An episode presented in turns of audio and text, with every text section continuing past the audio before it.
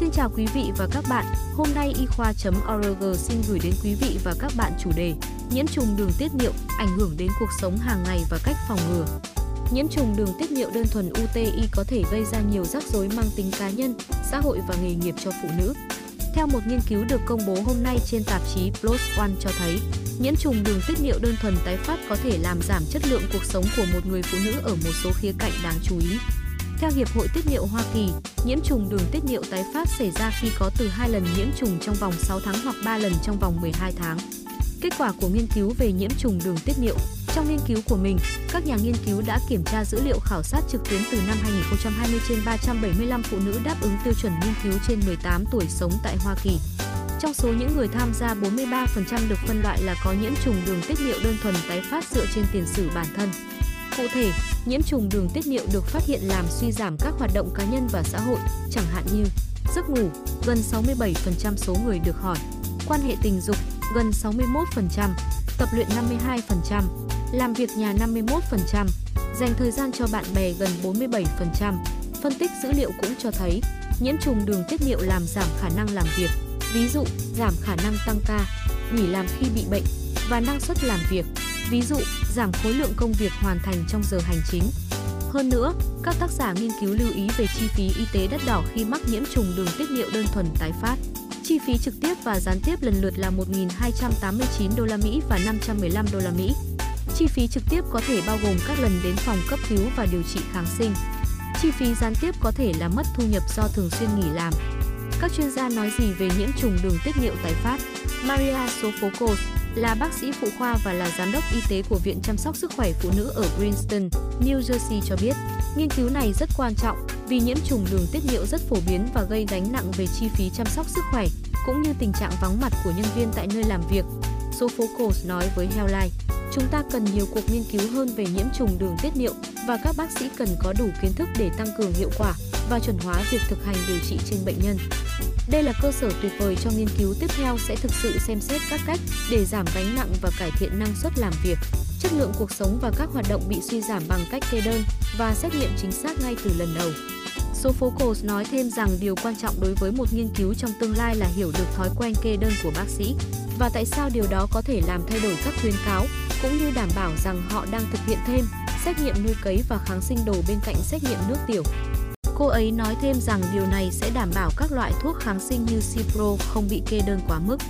Quốc tinay Moore, bác sĩ tiết niệu tại Trung tâm Y tế Wisner thuộc Đại học bang Ohio, cho rằng nghiên cứu này bổ sung thêm về mối liên hệ giữa nhiễm trùng đường tiết niệu và chất lượng cuộc sống. Cô ấy nói với Healthline rằng kết quả không có gì đáng ngạc nhiên khi nhiều bài báo đã chỉ ra ảnh hưởng tiêu cực đến chất lượng cuộc sống của một người, bao gồm các hoạt động hàng ngày, nhận thức về sức khỏe nói chung, hoạt động thể chất, sức khỏe tinh thần, tình cảm và hoạt động xã hội cũng như làm giảm chất lượng của các mối quan hệ thân mật và xã hội và cả lòng tự trọng. Lời khuyên của chuyên gia về phòng ngừa và đối phó với nhiễm trùng đường tiết niệu tái phát. Có một số cách giúp ngăn ngừa nhiễm trùng đường tiết niệu. Số phố cổ gợi ý như sau. Vệ sinh cá nhân thật sạch sẽ sau khi đi vệ sinh nghĩa là lau từ trước ra sau hoặc sử dụng bình xịt nước nếu cần để làm sạch vùng niệu đạo. Nếu bạn bị nhiễm trùng đường tiết niệu do quan hệ tình dục, hãy nhịn đi tiểu sau khi quan hệ tình dục. Thay vào đó, hãy uống đủ nước hoặc thức uống khác cho đến khi bạn cảm thấy bàng quang hơi đầy rồi đi tiểu. Đây là quá trình dội vi khuẩn ra khỏi niệu đạo kỹ hơn. Bạn có thể axit hóa nước tiểu bằng 1.000mg vitamin C mỗi ngày hoặc một viên uống bổ sung mạn Việt quất. Sophocles cho biết, bạn có thể cân nhắc đến việc đi khám bác sĩ nếu bạn bị hơn 3 lần nhiễm trùng đường tiết niệu trong một năm. Những lựa chọn điều trị Nếu bạn bị nhiễm trùng đường tiết niệu tái phát, Sophocles khuyên bạn nên yêu cầu bác sĩ kê đơn thuốc giảm đau tiết niệu như phenazopyridine để dùng khi bạn có triệu chứng. Cô ấy nói thêm, nó có thể được mua ở nhà thuốc với liều thấp và cần kê đơn để mua liều cao hơn. Mo đề nghị thử các thực phẩm chức năng để ngăn vi khuẩn bám vào niêm mạc bàng quang. Cô ấy nói rằng chất bổ sung D mãn nâu và mạn Việt quất phù hợp trong trường hợp này. Tăng cường uống nước. Khi có những dấu hiệu đầu tiên của nhiễm trùng đường tiết niệu, Mo gợi ý tăng lượng nước uống có thể là 1 lít mỗi ngày vì điều này sẽ tống vi khuẩn ra ngoài. Một đánh giá có hệ thống và phân tích tổng hợp từ năm 2020 đã cho thấy sự cải thiện đáng kể các triệu chứng nhiễm trùng đường tiết niệu với phương pháp tăng cường lượng nước uống tại nhà này. Mặc dù các nhà nghiên cứu lưu ý rằng cần có thêm thông tin để xác định chính xác lượng nước cần thiết, điều trị các vấn đề về đường ruột, chẩn đoán, điều trị và ngăn ngừa các vấn đề về đường ruột trong tương lai là một phần trong việc giảm nguy cơ nhiễm trùng đường tiết niệu tái phát. Mo giải thích đó là bởi vì các vấn đề về đường ruột sẽ làm tăng nguy cơ nhiễm trùng đường tiết niệu. Cô ấy nói, táo bón và tiêu chảy làm tăng sự sinh sôi của vi khuẩn vùng đáy chậu và tăng nguy cơ vi khuẩn xâm nhập vào bàng quang.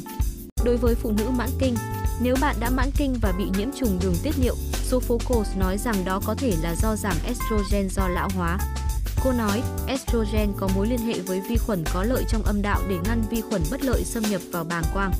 Khi bạn mất estrogen, vi khuẩn có lợi sẽ mất đi nên đường vào bàng quang không được bảo vệ và nguy cơ mắc bệnh nhiễm trùng đường tiết niệu cao hơn.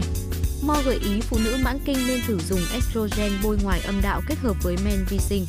Cô giải thích, trong thời kỳ mãn kinh, nồng độ estrogen giảm khiến độ pH âm đạo chuyển từ pH axit sang pH kiềm.